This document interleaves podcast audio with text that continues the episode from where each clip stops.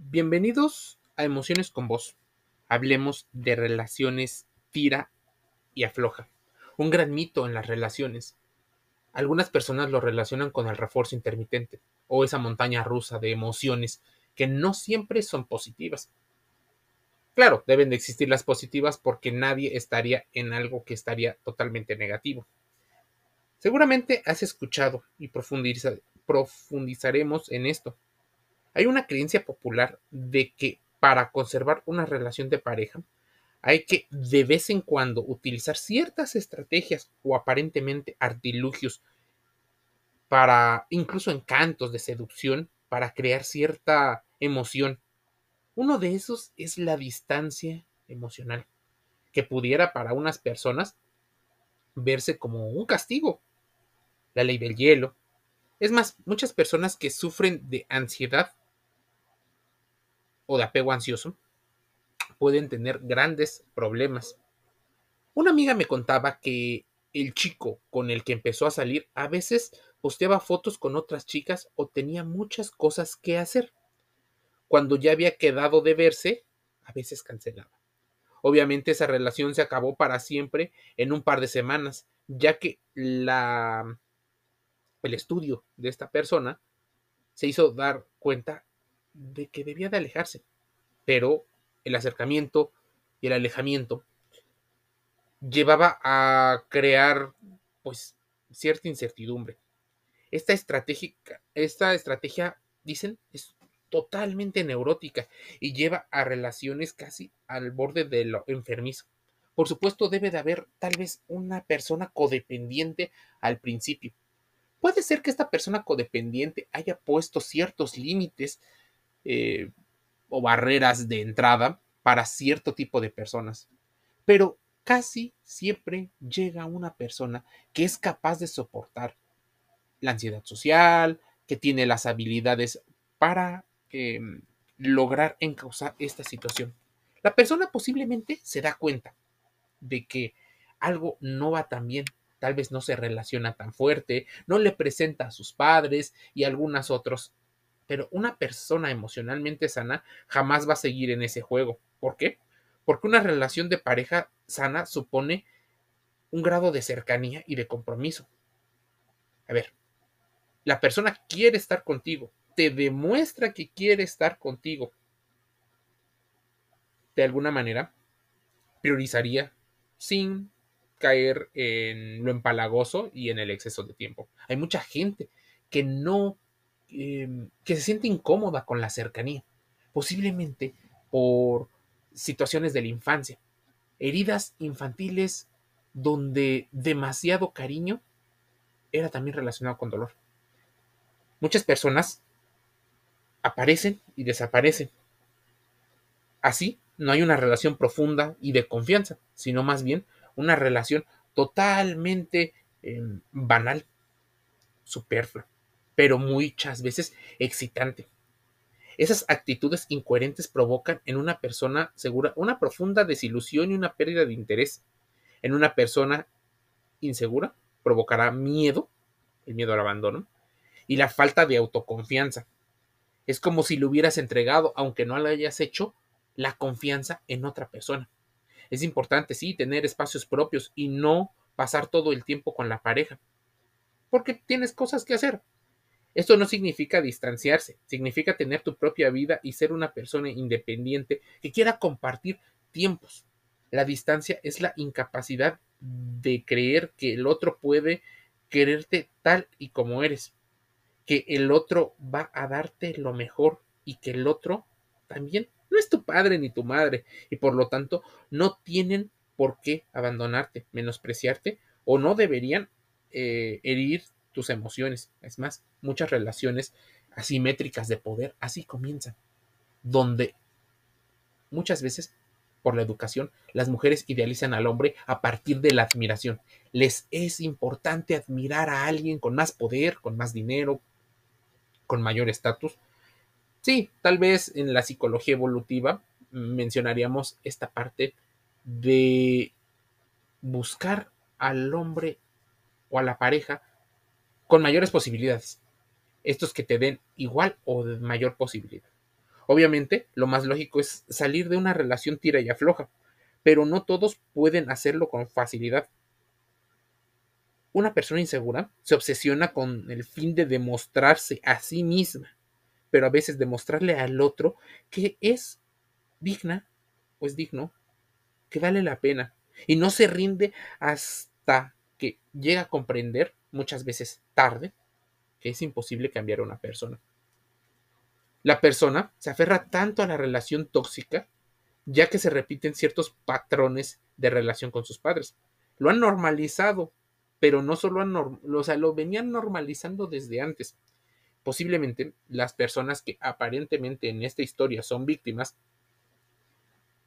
llevan patrones donde también esperan ciertas conductas de las cuales pues tienen mucha noción, muchas veces inconscientemente. Entonces, poner estándares eh, irreales, poner, no saber poner límites y una vez que están enamorados, las personas se aferran tanto a esas relaciones tóxicas que a veces terminan muertas. Una mujer educada por una madre, un padre distante y estricto, va a emparejarse con un hombre igual que su padre, pero que al principio no lo veía como algo estricto. Tal vez para revivir ciertas emociones infantiles que no han sido trabajadas y las intentarán trabajar, pero ahora con las competencias que aparentemente tenemos como adultos.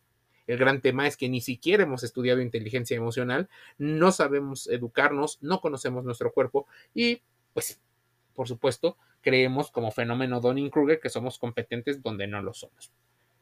Normalmente no funcionan las relaciones tira y afloja, ya que nuestras parejas no son capaces de darnos lo que anhelamos.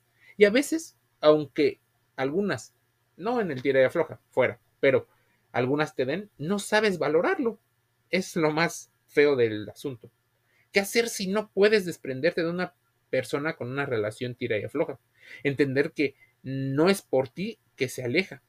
Es una persona que tal vez tiene un apego evitativo o que tal vez es una persona narcisista o que simplemente no le interesa una relación profunda contigo, sino más bien lo que le puedas otorgar. Es una persona que no sabe construir relaciones sanas, cercanas, que siempre va a mantener distancia emocional, tal vez con todos, porque le hace daño la, cercanía. Y no, no tienes que demostrarle con tu amor que va a cambiar, no lo quieras cambiar, porque casi nunca cambian. Entender que eres valioso independientemente de la persona con la que te relaciones, que te debes de querer en una especie de autoestima o amor propio, que probablemente te deje y luego te castigue por aparentes imperfecciones o pequeños errores pero esa parte es de ellos. Tú eres una persona valiosa, pero que no se te suba el tema del ego a sentir que eres única, especial, diferente, porque haces todo lo contrario, compensas para no sentirte culpable. Entonces, autocrítica, separar tu pareja de la figura paterna. Sé que es difícil y tal vez en conciencia no lo consideres. No permitas que tus parejas te traten como te trataban tus padres. Tienes que hablarlo. Pero primero, antes de estarlo en una pareja, tienes que entender cómo tus parejas se han parecido a tus padres y no buscar lo opuesto, sino más bien entender que si en su tiempo este trato era habitual para ti, no significa que es normal y que mereces ser tratado de esa manera. No hablo solo de los malos tratos o de los tratos fuertes y estrictos, incluso de los indulgentes, también de preferir al otro, de no dar atención, de criticar, de gritos, de sobreexigencias. En una familia aparentemente funcional, pero realmente disfuncional, el niño puede sentirse profundamente solo, no querido, no visualizado o visibilizado, no importante. La mayoría de los padres trata de dar lo mejor a sus hijos, pero no siempre en lo emocional. Muchas veces no son ni empáticos ni presentes. La falta de confianza se adquiere gracias a las relaciones entre personas, por lo tanto, se cura también desde lo interno y trabajando en lo externo. Estas relaciones tira de floja te mandan una señal muy clara. Miren, las raíces del problema pudieran ser mm, varias. En la sociedad donde creemos que es del bienestar, en un exceso de protección les proporciona los padres comida, alojamiento y hasta un papel oficial de una estructura familiar. Los jóvenes se acomodan a este plan y muchas veces les cuesta trabajo ser autónomos e independientes.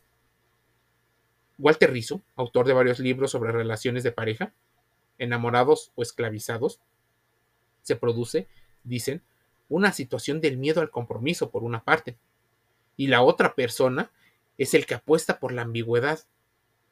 Casi algo, seguramente te suena, casi parejas, obsesionados por defender cada milímetro de un supuesto territorio que debería de ser inviolable, la autonomía.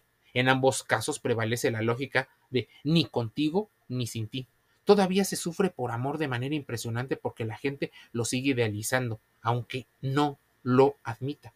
Hay carencias y debilidades por ambos lados, porque si tenemos a hombres y mujeres que son dependientes emocionales uno del otro, es porque existe la facilidad que se tiene hoy para establecer nuevas relaciones y la permisividad social que hacen que la gente, en lo referente al compromiso de pareja, tengan poca capacidad de resistencia a la frustración.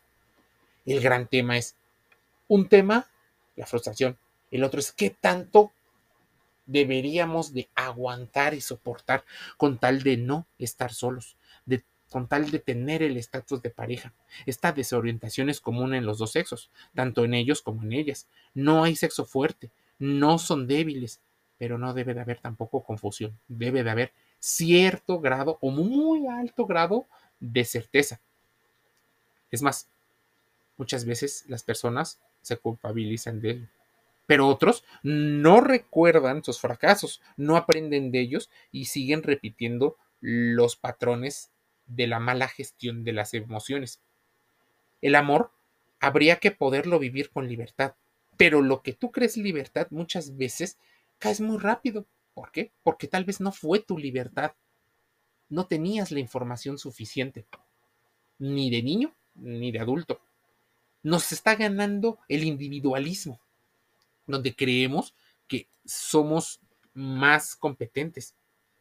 Mira, lo que buscamos muchas veces con esta práctica de tira y afloje es desconcertar, también sorprender y sobre todo conseguir que las otras personas no te vean como dependiente seguro. Parece que el que se enamora pierde, que el que demuestra es la persona débil. Es una técnica casi instintiva para un juego de seducción apasionante, pero en la justa medida, porque si no, desgasta, destruye y marchita.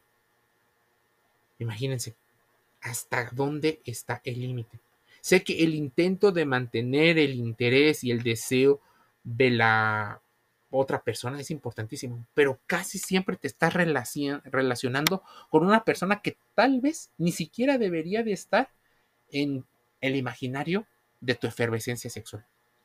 De esa forma de sostener a una persona con tal de tener algo a quien contarle, una emoción que te haga sentirte vivo, una incertidumbre para verlo como divertido cuando el riesgo es tu salud emocional.